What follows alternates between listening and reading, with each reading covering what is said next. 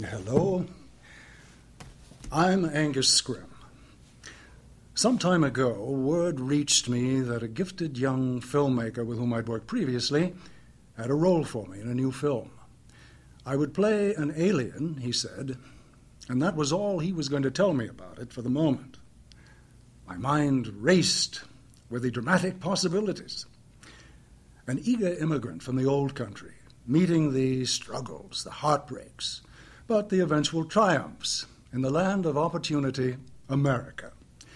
Would I play an Irishman, a Russian, a Chinese? I'd have to master the appropriate accent. Maybe I'd speak initially in another language. Yo hablo un poquito español. Je parle français un peu. Bon de passata, net crop. The young filmmaker was Don Coscarelli. The role he offered me was an alien indeed, a sinister, tall man from another dimension who plundered small town America's graveyards for dead bodies to be shipped back to his world as slaves. He didn't speak with an accent. About all he ever said was, Boy! Now, by means of this latest entertainment incarnation, Phantasm is here for your enjoyment. And know that as you watch, the tall man will be watching with you. Just behind you there, in the shadows.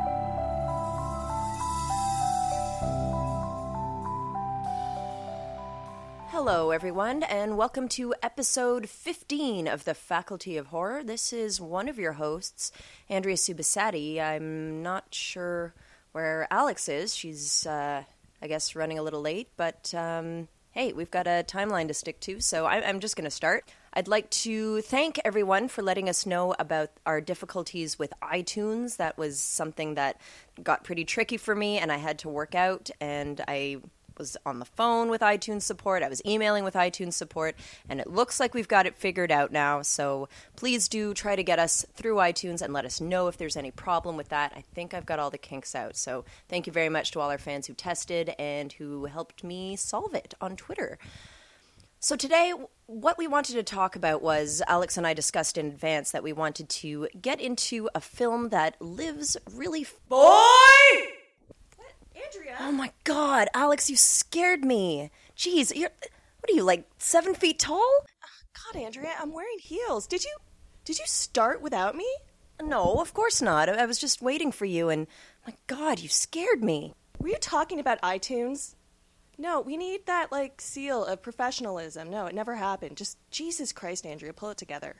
Okay. Hi, everyone, and welcome back to the Faculty of Horror. This is uh, episode 15, and we are podcasting from the horrid halls of academia. This is your first host, Alex West. Are you the first host now? Well, I'm like a host. Today, we wanted to talk to you about something which we hadn't really planned on, but due to recent horror news, we felt like it would be a really great time to talk about it, and that is Don Coscarelli's two films, Phantasm and Phantasm 2.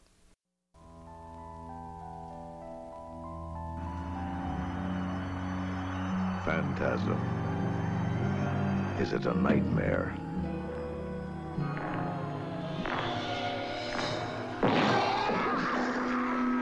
Phantasm. Is it an illusion?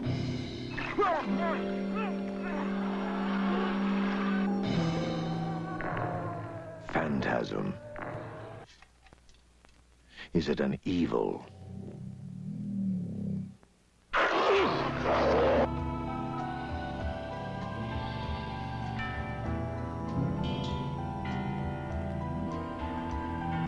You have to take me home. But why? No questions. You must take me home. Phantasm. Is it a fantasy?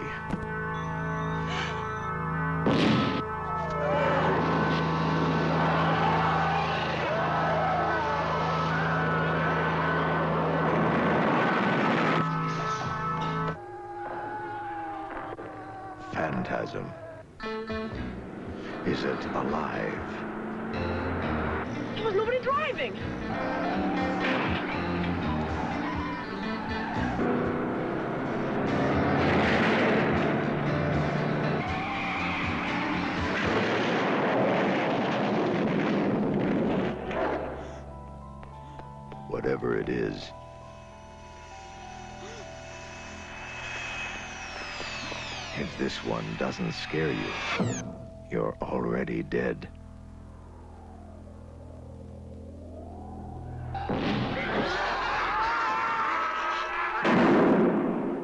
Phantasm.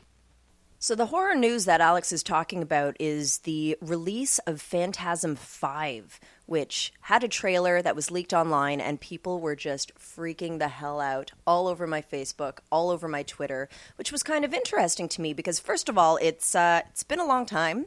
Phantasm came out in 79 and Phantasm 2 came out in 1988. And here we are in 2014 with Phantasm 5. And Phantasm 3 and 4 were kind of direct to video. We've seen this happen a billion times in horror before.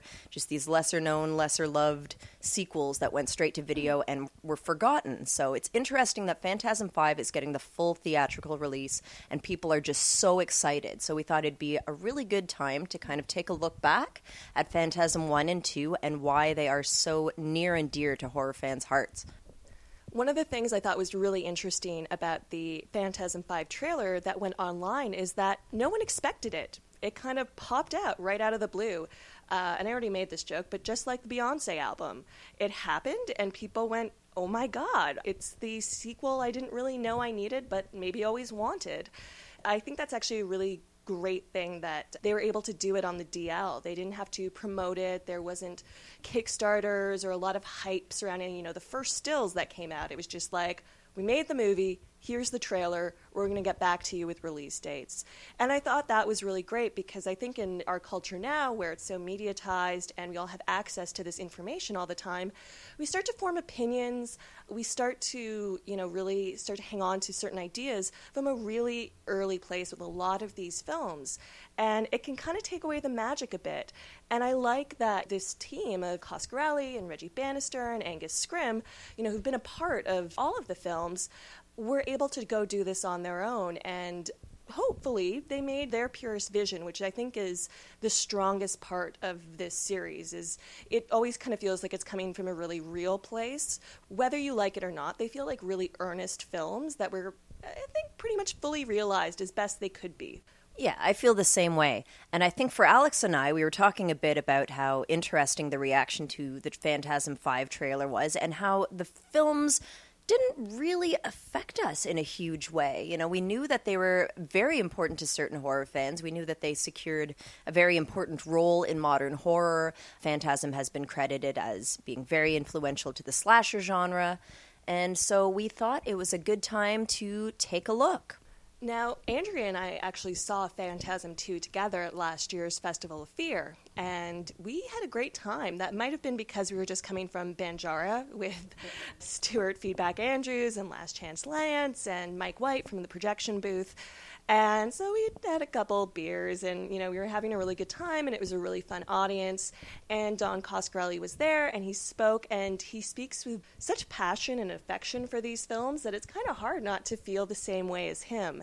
And then going back after we decided to do this episode, I always thought I'd seen Phantasm, but I don't think I had. So it was kind of interesting going back as an adult and watching the second one again, and then as well the first one. And they feel like movies that really exist and, and play for a child, which was a really strange thing to come to as an adult. That's right. I remember meeting Don Coscarelli. I remember watching his panel at the Festival of Fear and kind of strolling through Fan Expo. We were on our way back to the Rue Morgue booth, and he is just a big kid. He is the sweetest man. He's always got a big smile on his face and the joy with which he speaks about his films. He, he's just like a kid in the candy shop. And what's interesting about Phantasm, well, as we'll get to, one of the many, many interesting things about Phantasm is that it was generally really well reviewed when it came out. A lot of the critics identified problems with it, but overall, a lot of the critics seemed to get that it was a lot of fun, a lot of passion, and it was actually really inventive and helped move the genre forward. Now, one of the reviews that I thought was really interesting was one by Vincent Canby, who's the critic for the New York Times. And to paraphrase, he said that Phantasm kind of plays out like a kid telling you a ghost story. And they're really excited about it, but it kind of meanders, and then they realize they have to go back and re explain something, and then a plot line gets dropped. But that's okay, because we're just going to keep moving forward to the big climax of the film. And then it ends really quickly. That's right. So now here we are. I, am tasked with summarizing Phantasm. And if you listen to our podcast regularly, you know that this already isn't my favorite thing to do. It's harder than it seems. And it's especially difficult with this film, which is essentially uh, a child's nightmare. But basically, what we have is a young boy by the name of Mike, and his parents recently died. And so his brother, Jody, who had moved to the big city to kind of pursue a rock star life, has come back to the small, sleepy town to take care of Mike, but Mike is pretty insecure about Jody. He's got abandonment issues. He's worried that Jody is going to ditch him and go back off to the city, which, you know, Jody essentially tells someone that he has every intention of doing. So Mike visits a psychic and he also reveals that he has nightmares about this figure, the tall man, this man that he's encountered in these nightmares about the mausoleum where his parents were kept. And mausoleums, they're a creepy place. I'm talking the big stone walled things where basically your ashes are stuck in a drawer. My grandfather's in one of those, and I remember going in. I was like, "This is so much creepier than a grave site." I don't know why. I don't know if it's because it's it's more modern and it seems more economical to just honeycomb the corpses in instead of taking up real estate. It's also, I think, because it's closed in like a big house. So, you know, it's not like in something like Night of the Living Dead when you're in the middle of a graveyard. You can kind of, you know, make just a run for it. It's not an easy run, but you can run. In a mausoleum, I feel like you're more trapped, it's more contained. That's right. And it's also a very sterile environment with this white, shiny marble, as opposed to a graveyard where you're in nature and you can kind of have that feeling of returning to the earth and whatever. But I digress, not unlike the film. Basically, Mike is having these nightmares about the tall man, and he starts to see him in real life. And so he goes to the mausoleum to check it out. He has an encounter with the tall man where he manages to take a couple of his fingers and he sticks one of them in a box. And so when he goes to tell Jody that there's something weird about the tall man, he's got wonderful evidence, and Jody believes him right away. Okay, I believe you. So Mike and Jody team up with their family friend Reggie to get to the bottom of everything. And I'm not going to get into the specifics of you wait here, I'm going to check out the funeral home, and then there's a car chase and a crash and this and that. But basically, they discover that the tall man is taking corpses, compressing them, sticking them into canisters, and selling them in another dimension or another planet as slaves. Now, eventually, Mike believes that he's defeated the tall man and wakes up to find himself with Reggie being told that Jody had actually died and that he's got to get on with his life. But the, the, film ends with the tall man pulling him through a mirror in a really cool scene. And so, yeah, none of that made sense. Of course, we're going to make sense of it as best we can in Faculty of Horror fashion, but I think that's about it there's a really interesting website and an interesting order, which actually just got a mention on the Rue Morgue podcast, one of their more recent episodes. And it's the Order of the Good Death. Now, for anyone who's a listener of that podcast, you know that Lance is a mortician. And that comes up, and you know we've all thought that was very interesting. And so when I checked out this website, theorderofthegooddeath.com, they have a lot of videos, and it's actually a really well curated site. And some of the earlier videos really deal with the history of embalming and the mortician practice.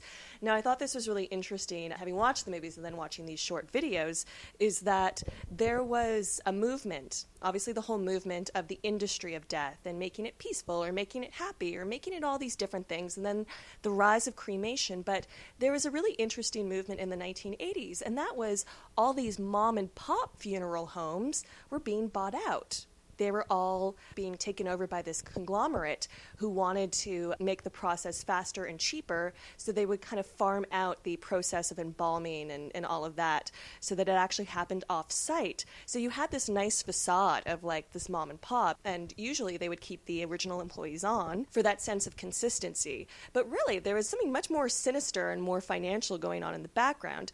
So I thought it was interesting that this all takes place in a small town called Morningside, and all of these creepy things are happening in this funeral home. And as andrea just mentioned those are creepy enough at best.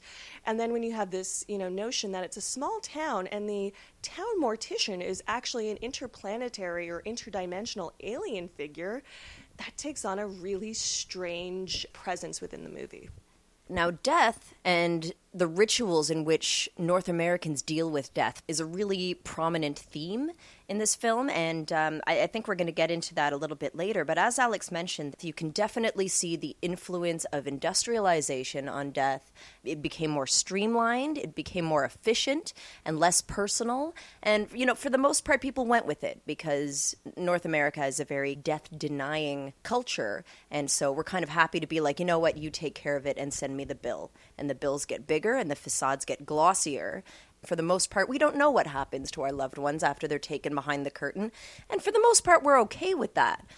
My first exposure to death as an industry was um, I was in like grade five, and you know how you'd have a reader, which was basically a compilation of all these stories and chapters and stuff. And there was this one chapter that we didn't actually even cover in class, but I was such a keener and I was so morbidly fascinated by the topic that I read it on my own. And it was about embalming of the ancient Egyptians and all the tools they used to remove the organs, how the organs were put in their own little canisters that were shaped like the animals that represented where these organs were going.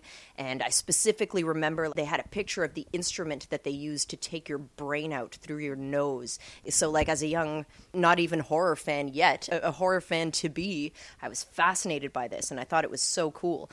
At first, they would cut small holes inside the head of the individual, and they would basically scoop out the brain with a spoon. That method wasn't very effective, and that's when the embalmers invented this quintessential tool known as the brain hook. This is simply a metal hook. Uh, it was usually made out of copper or bronze, and the small hooking end of the of the brain hook would then be shoved up the nose of the individual and they would break the ethmoid bone here. Then it would be twirled around in circles until the entire brain became like this mushy, jello-y liquid and they would yank it out through the nose and throw it away. See, I remember having a really strong fear of death. I think through all the movies I watched, I remember very specifically Terminator of all films because I was always really worried something would happen to my parents. I have aunts and uncles, but they're, you know, all over the world, so it was really just me and my parents.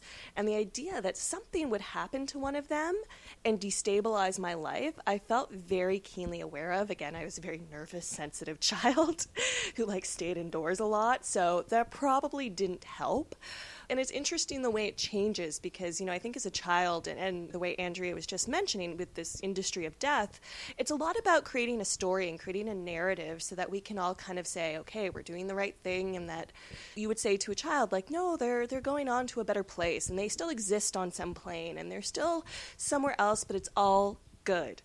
And now, as an adult, I'd like to think that the people who love me will miss me when I go, but I don't want to have to like hang around and comfort them. I want to like chill.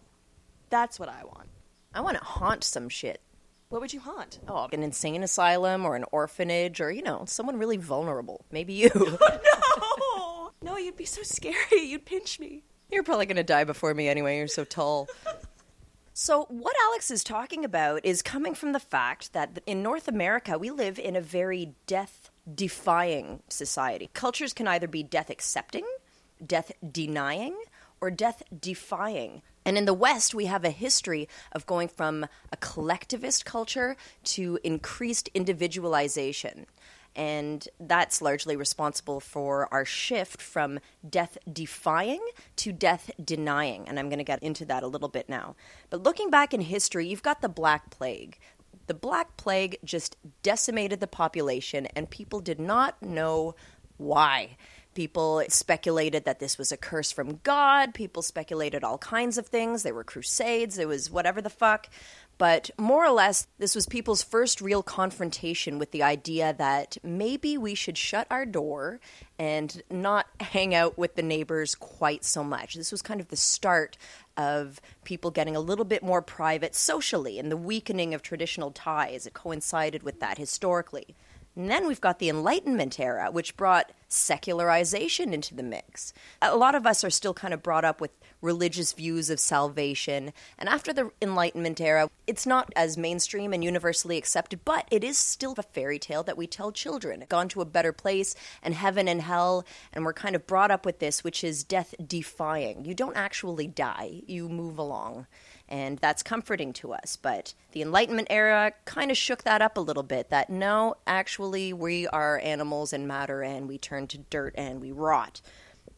And then we've got the Victorian era, which really romanticized death, especially the process of grieving. You know, it was almost a fashion statement. You got to wear all the black and have the veil. And, like, uh, let's face it, the Victorian era, you were probably married to somebody that your family told you to marry. And if they died, what the hell? And they were also probably your cousin. So then in the mid 1900s, we moved to a new privatized and institutionalized death industry, which is what really cemented death denial and avoidance in our culture. For the West, our immortality is basically in what we leave in the world. And so our death anxiety is just kind of like, what have I done for myself? What do I have to show for this life that I've lived? Have I made my mark on the world? Whereas in collectivist societies, they were just like, you were a good citizen, good for you in, in Hindu cultures, there's you know the belief in reincarnation, and in Buddhism, it's even more interesting because to achieve enlightenment is to kind of break the cycle of life. Is what you want to do is get away from the earth and all the suffering inherent in it. So just to put it in perspective, that North Americans tend to want to separate themselves from death because it frightens us. There's been some really interesting writing I've found over the past couple years about how we exist in social media after we die and how do you close an account of someone who you love? Because you have to you know you have to do all the bank stuff you have to do all the taxes and all these kind of other things. But then there's this kind of lingering like facebook or twitter presence. And i have some friends who very unfortunately and very sadly passed away but they still have facebook accounts. And it's like on their birthday or the anniversary of their death i'll see you know someone post to them. And it's some of the strangest posts on Facebook that you can read. And I mean, you know, we have a lot of strange friends, but these kind of, I think, really take the cake. And I, I think now we're grappling with our mediatized self in a really strange way. And I'd like to think that when I go, which as Andrea reminds me will be soon, you know, I'll leave my Facebook account to her and she'll be able to post things from me from beyond the grave. Ouija board. Who's Captain Howdy? You know, I make the questions and he does the answers. Oh, Captain Howdy, I see. Nice. Now, we've talked about this idea of the female gaze in this podcast before. So I think it's really important to consider what we've touched on already is that this is really through a singular gaze. Phantasm is told through the singular gaze of Michael, our child protagonist. So that's why at the end we have to kind of take everything with a grain of salt. And, you know, when you have an adult telling you, well, that was all made up, we're just going to try and do the best as our own little fractured, strange family now. But we really have to consider that everything we are experiencing is through Michael's eyes. We very rarely get an intimate portrait of any of the other characters other than what they mean to Michael. I'm really scared about something that I did. I was messing around up at Morningside Cemetery, and I saw something. Something really scary. That really feeds into the notion of why Michael would fight death so much and, and, you know create these elaborate scenarios of teaming up with his brother and fighting it and being a team. That's very important to him and not being left behind. Having that experience, that shared experience which really binds you together. And the notion that what the adults are saying, what they keep saying, is totally wrong. And the experience of the tall man in this, you know, creepy, creepy funeral home only serves to further cement the idea that our notion of death is actually wrong. And that it's not that you either A, go to a better place, or B, you just kind of cease to exist. It's like, no, you're turned into a freaky dwarf who attacks people, and then you're shipped to slave labor. Like that, that is a really frightening thing. And we've actually touched on that in our fourth episode, Do You Like Scary Movies? And that's one of the perennial fears that we always deal with as a person is that loss of autonomy. The fear that we will have the same base that we have now, but we won't be ourselves or we'll exist in some kind of small corner of that existence. That's right, and it's all a huge lie. And this child Mike is just kind of about at the age where he's learning to be able to call bullshit. For example, when Jody tells him, "Yeah, no, I'll uh, look after you for a bit," he knows that Jody is going to cart him off to his aunt's because he says so to this psychic. It's Jody again. I found out that he's leaving other themes that come out in this movie, you know, we've got his confrontation with death. There's a lot of independence and manhood and role models that come up, and it's very much a coming of age tale for Michael, who is starting to call bullshit and demanding to be heard and listened to and believed by these older men in his life that he idolizes. Now, I'd like to add that the first time I saw Phantasm 1 and 2 was I had started dating somebody and he was like, You're a horror fan and you haven't seen Phantasm? And fuck, do I hate when people say that to me. God help me if I ever say that to someone else. So it was a really happy relationship. I think I've said that to you before about a thing or two, maybe. Anyway, so we sit down to watch it, and I watch it, and I'm like, what the hell does he love about this movie? And another huge fan of this film is my friend Tal Zimmerman, and he is again about the same age as my now ex, and I just came to realize that this is a film that hits you hard when you're about Michael's age. This was a fantasy horror film that delved into all these insecurities. And in the end, you know, Michael was right. He gets people to believe him insofar as he keeps insisting that the tall man exists and everybody keeps denying it. He was right at the end and he conquers it all. And Coscarelli himself even admits that it's a time of life thing. Phantasm is held very dear to young male horror fans who watched it in their prime because they could really relate with Michael. I think that also feeds into the fear of aging which Michael, being young and pure, is able to see these things and tap into them really easily and readily. Jody eventually gets there. Reggie just kind of falls into it and is like, all right, I'm hot as love. And the real fear stems from the tall man, who is this freaky, gaunt, interestingly haircutted gentleman figure. And even the moment when Michael is left in the pawn shop or the antique store and he sees that moving image of the tall man from, you know, a hundred years ago, there's that fear of history and that things have always been kind of wrong. So the petulance of youth kind of wins out to a certain degree.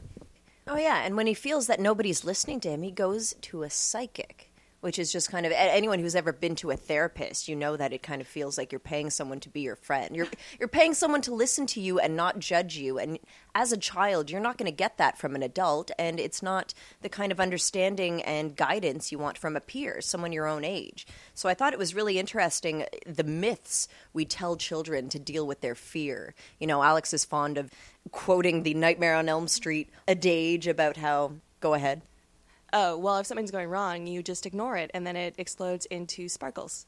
Right. And in The Shining, you know, Dick Hallorann told Danny, just close your eyes and it's just like pictures in a book. You know, we have all these metaphors and coping mechanisms telling children how to deal with fear. And I think that's actually really interesting because so often we tell children to suppress and negate, but phantasm is a full realization of a child's fantasy and their own neuroses. And as the sequels will, for better or worse, explain to us, actually rightly so. That scene, that Dune inspired scene where he's at the psychic's place and they tell him to put his hand in a box. Put your hand in the box. Well, what's in it? Just put your hand in the black box. Okay, but what's in it? Hey, this thing really hurts. Don't fear, Michael. I can't get my hand out. Don't fear. Give me back my hand. Don't fear. That's kind of a device that he uses later to vanquish the tall man, and it kind of shows that myth in praxis. Now, one of my favorite characters in Phantasm is the lady who appears in and out of the film.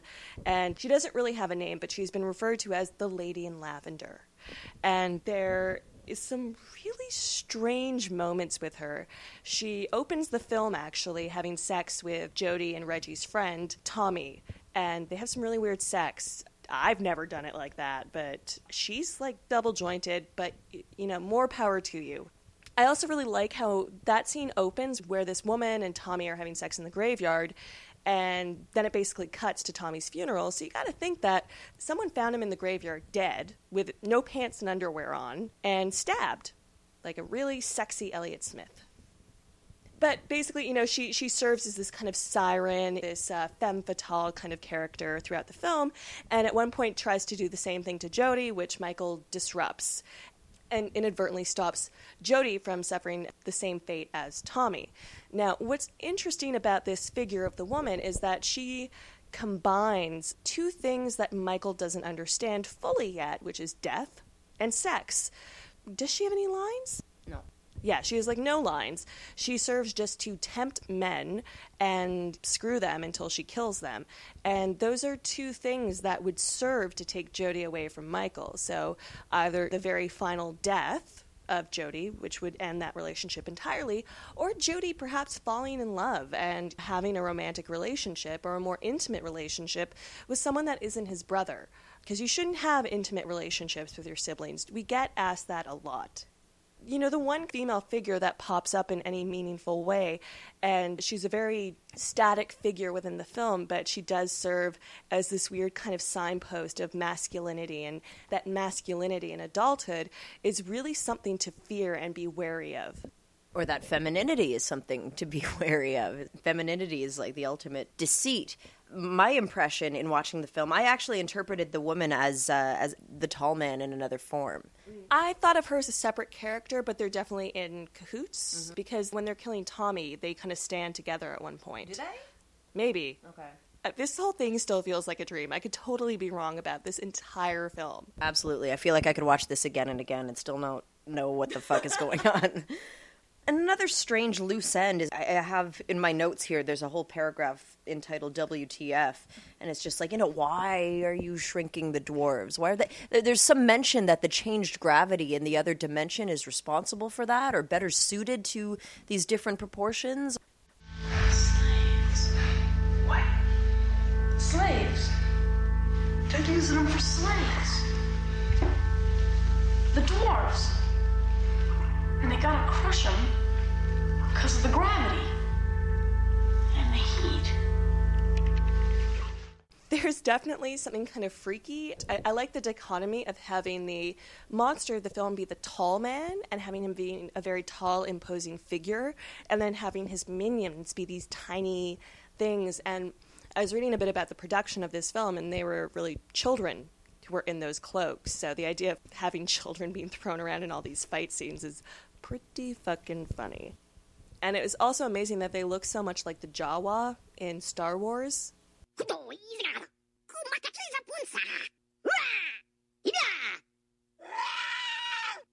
which apparently was a total accident, which I totally believe. I think it goes into that, which we've talked about in our scariest movie episode, is that sense of the uncanny. Is that it is like a human figure from far away, but from how tiny and how malicious they are, it's totally unreal and totally unsettling. So I think that takes us to the 1988 film Phantasm 2. Phantasm. The delusion of a disordered mind. A phantom. A spirit. A ghost.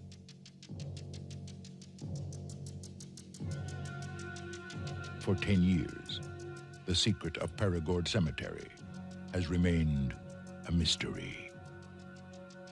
Now, three innocent people are about to discover the ultimate evil. You think that when you die, you go to heaven. You come to us.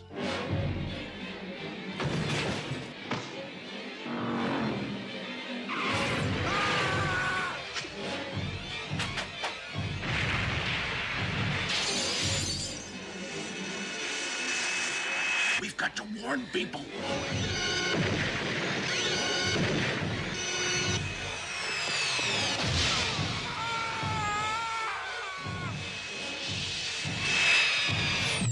Phantasm 2. It's only a dream. It's a dream. No, it's not. So this film was also directed by Don Coscarelli, and there's a really great feeling of consistency to this film as much as films like these can have consistency. Obviously, this is when Universal, I believe it was, got involved and fronted the money for it, and they really wanted to cash in. So Coscarelli had to play the game a little bit, so you have that sense that it was a bit more streamlined, a bit more focused, and there wasn't that ambiguity to the horror. There wasn't that, is it all in Michael's head? Is it real? You know, there wasn't that tension to it. There was a more streamlined and full vision of this world, but it still managed to be really fucking crazy. So, Phantasm 2 picks up exactly when Phantasm left off. So, you have Michael being pulled into the mirror and then breaking away, and Reggie hearing all this commotion. He's downstairs in this house. He hears all the commotion, runs upstairs, and manages to kill a bunch of these little minion figures. And then he and Michael escape.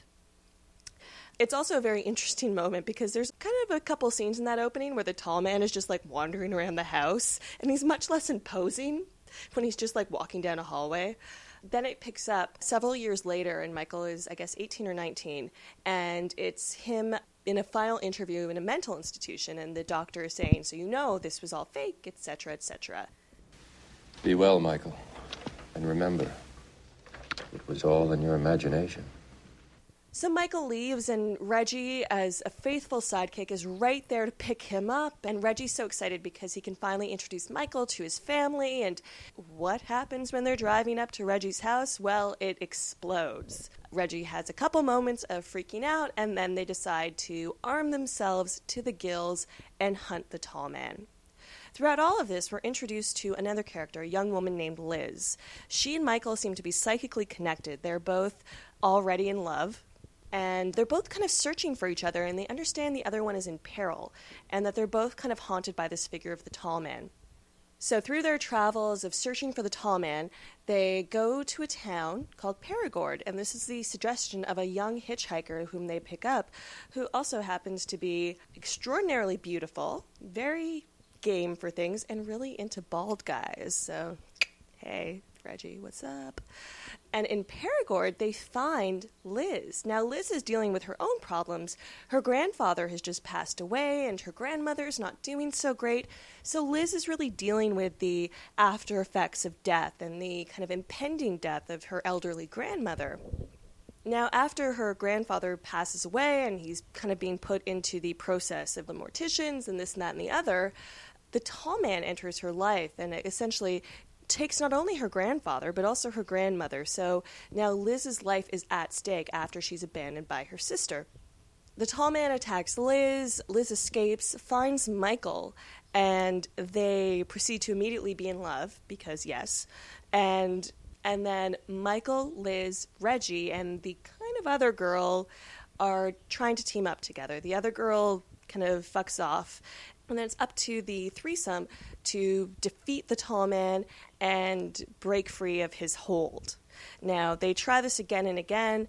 Eventually, they feel like they finally defeated him by throwing one of these silver balls at him and plunging him with the embalming fluid that they use on these things and it explodes the tall man and they all escape in the car and they're picked up by the hitchhiker and you know everyone's really happy until the hitchhiker is actually revealed to be the tall man wearing the hitchhiker's skin or was actually always a hitchhiker. Who knows and the film ends really interestingly and really parallels the first film, where they're in this getaway car.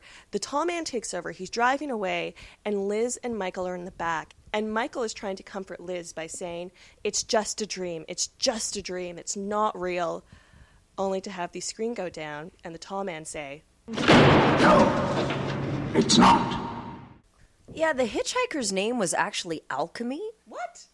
And let me tell you, I've puzzled over this shit for like preparing for this podcast. I was like, I'm to figure it out. If anyone's to figure it out, it's to be all hell bad here. Her name is Alchemy. Alchemy is the science of turning things into gold. What in the fucking fuck? And I have come up with absolutely nothing. So if anyone out there has a theory as to why alchemy is alchemy, I have a theory. She was a really big Hudson Hawk fan. That's a terrible theory, and I hate it. There are no terrible theories in brainstorming. Anyway, Phantasm 2, for the most part, takes place nearly 10 years later.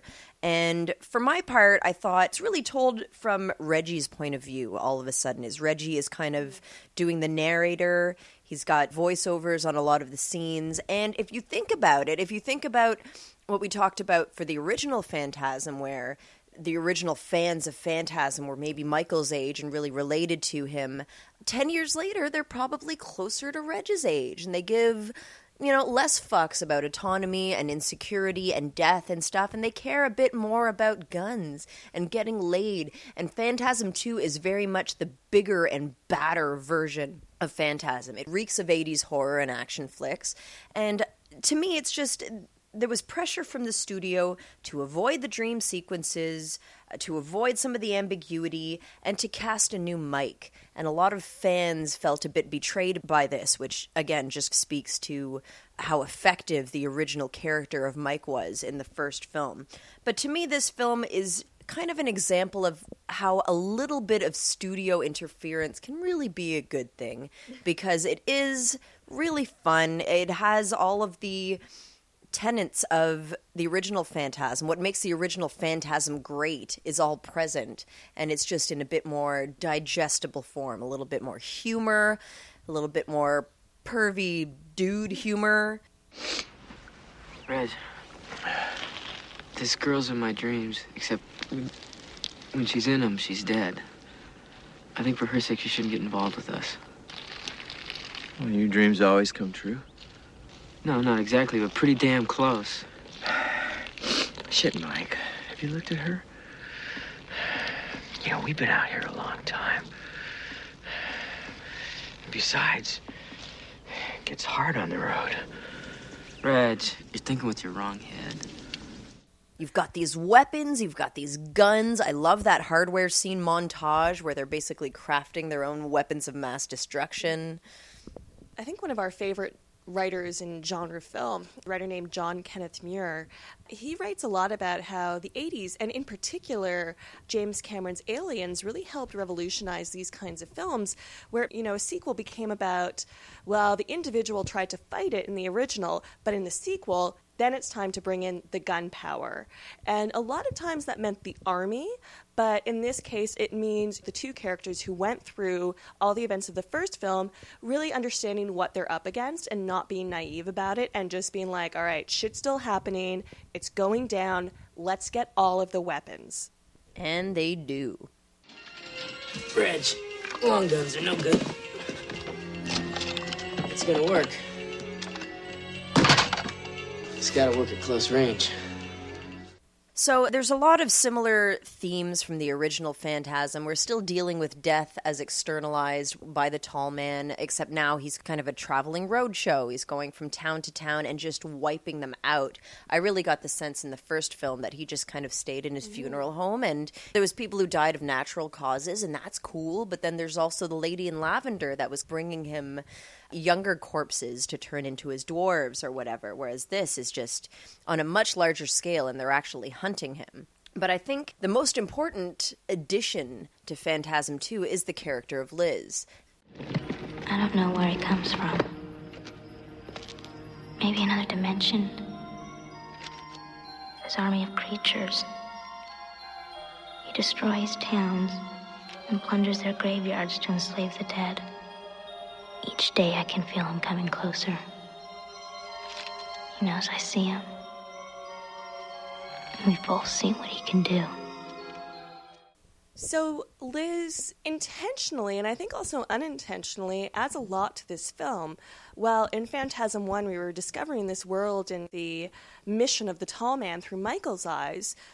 In this film, indirectly, we're experiencing it through Liz's. Now, in a lot of analysis on fairy tales and folklore, there's a real movement to talk about the maiden or the damsel, if you will. Now, this character is kind of an instigator in her story, but for a lot of the story, she's quite dormant. She's either ineffectual, asleep, poisoned, something like that. So she doesn't have a real agency.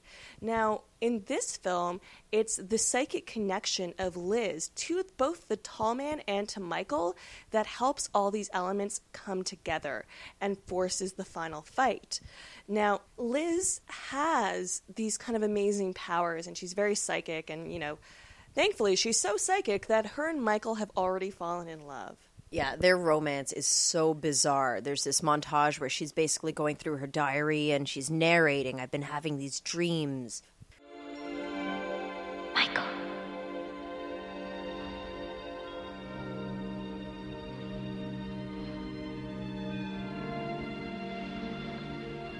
I love you.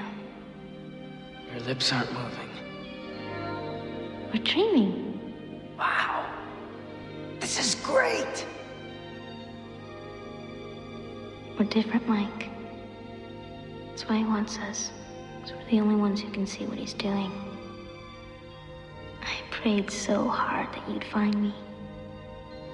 You did. I love you.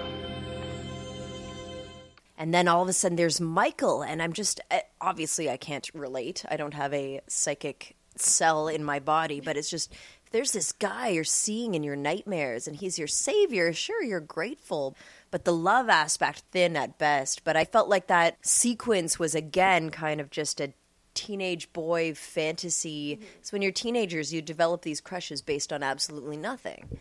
But I thought it was a really interesting female take on that kind of fantasy because it really is purely about romantic love. It's not about a sexual love. There's a really interesting sequence in the film when four of them meet up and they're finally all in the house together and they all have like a night to go get some rest. And Michael and Liz literally just go to sleep and it cuts to a scene of them sleeping and you know they're matching high-waisted jeans and then they have like this psychic conversation where they say they're in love with each other meanwhile it's intercutting with reggie and alchemy having this like weird unfulfilling sex where alchemy's really into it but reggie who's like this older not so attractive guy being like oh this is weird There are ladies out there who really do like the bald guys.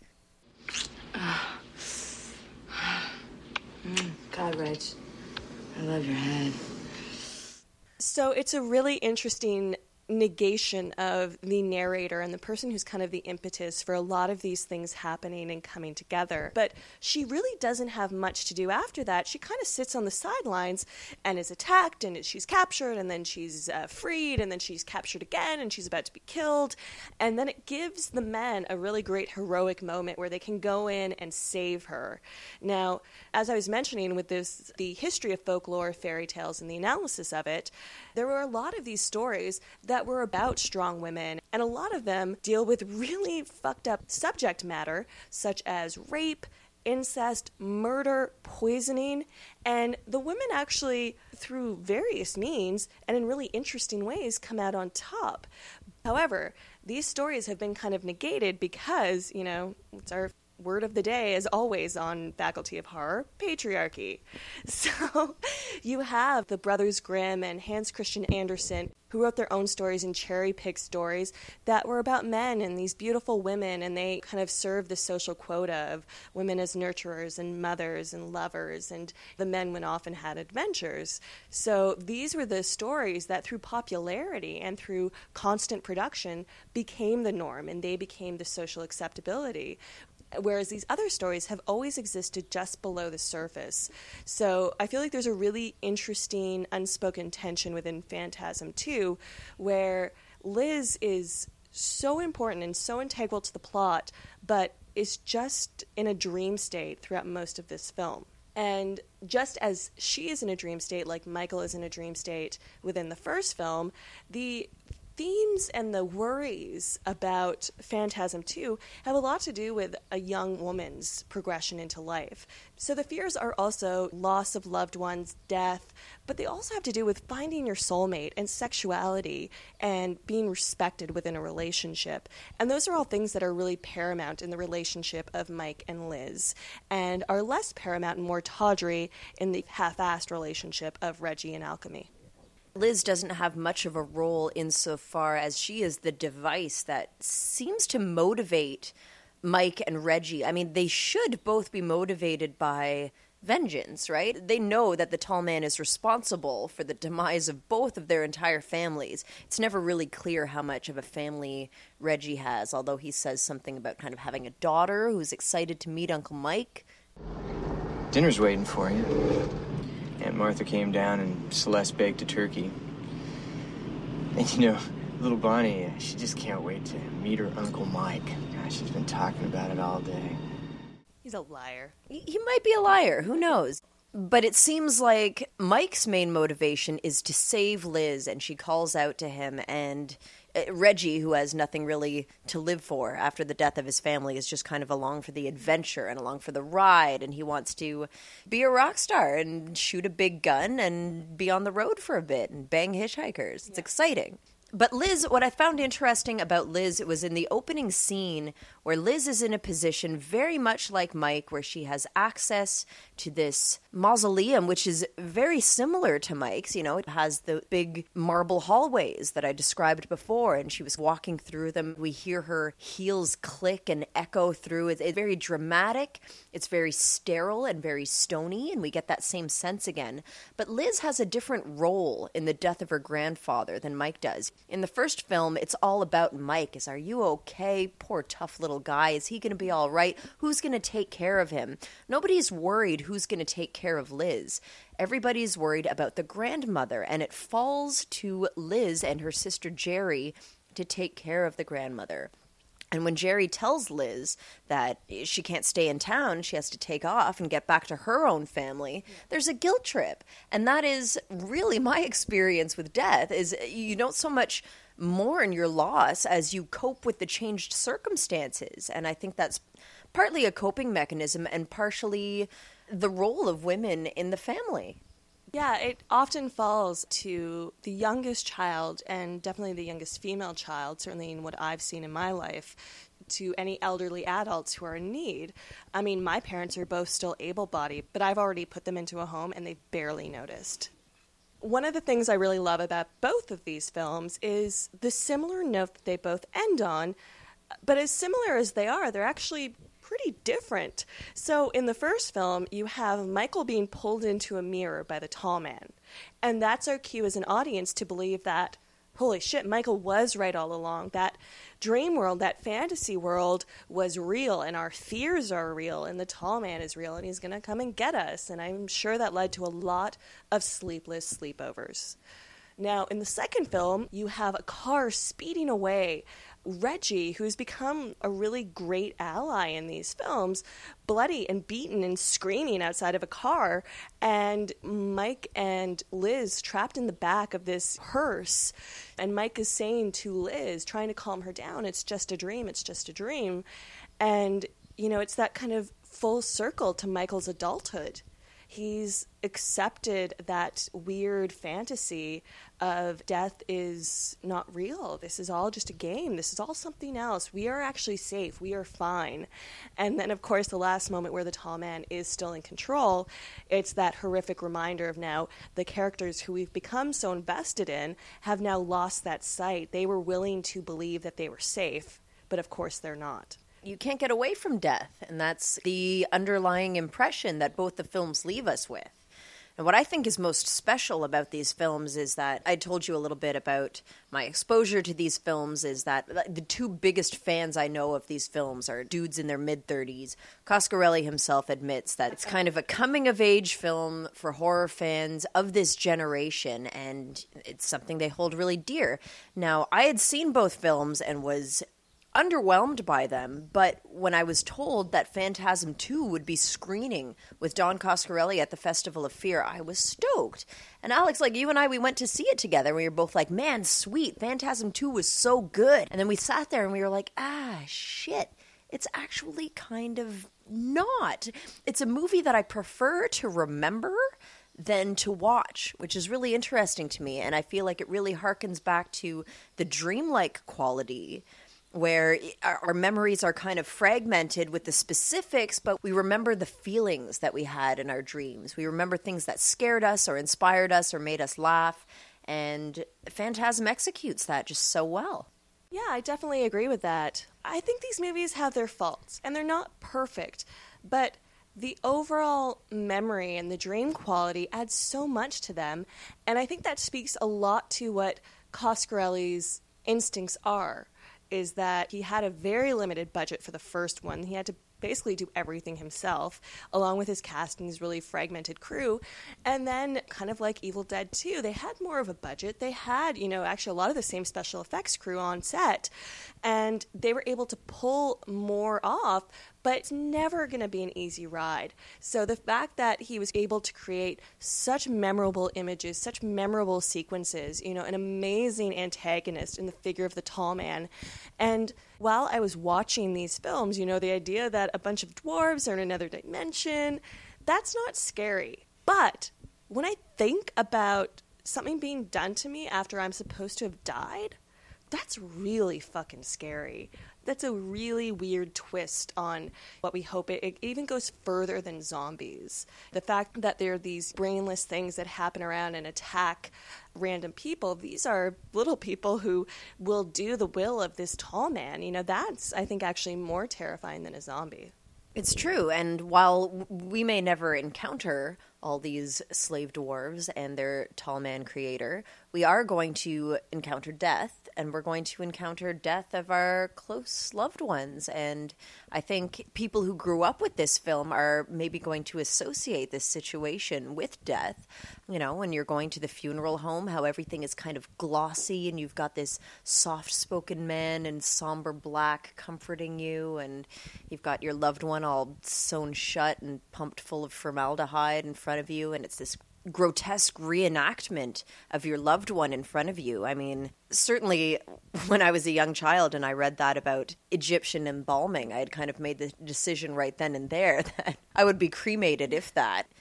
In addition to North America being a death denying culture, they also have very specific ideas of what should and shouldn't be done with your body. As, as profane as death has become, there is still a sacred element to remains. It's kept in an urn and it's kept high above, and it's something that needs to be respected. I see you dying in a fiery blaze of glory.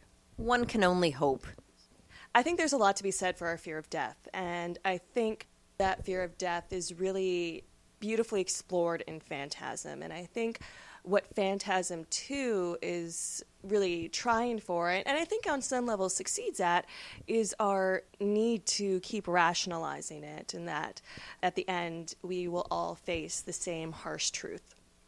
So that's episode 15, everyone. We want to thank you once again for joining us and for bearing with us through our technical difficulties, moving from Podomatic to our own website. It's growing pains. It has to happen, just like Mike. You know, the testicles have to descend and our voices change, but we're in a better place now and able to continue podcasting within our budget, and we're happy to be doing that.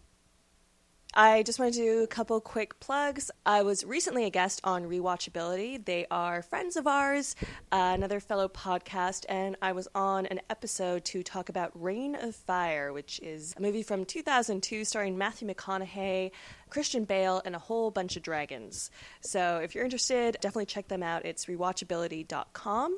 And appearance that I mentioned a couple months ago should be hitting the airwaves right about now. I was a guest on the Rue Morgue podcast. I went solo this time, and I took on the formidable Stuart Feedback Andrews in an episode of the Horror Court.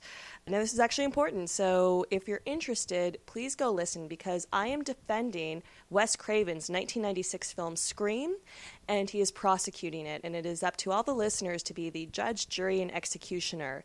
So go find that podcast, listen to it, and then you can actually cast your vote of guilty or not guilty against Scream on the Morgue blog. So be sure to check out all the links and find it there. All right, you done? Are you done begging for votes? God, Alex just desperately needs people to tell her that she's right, and so vote for her because maybe it'll take some of that off my plate.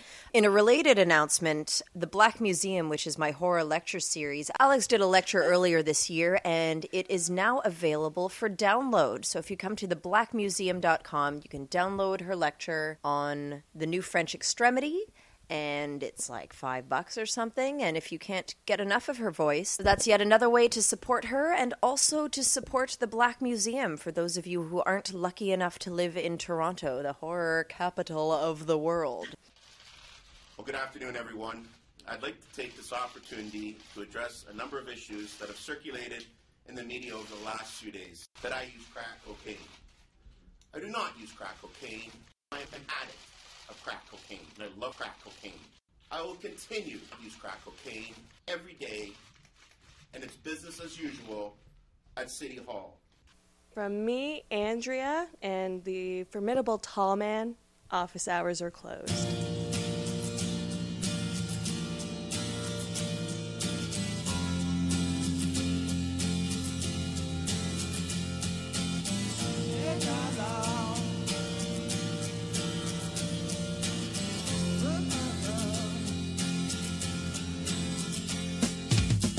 Didn't know what time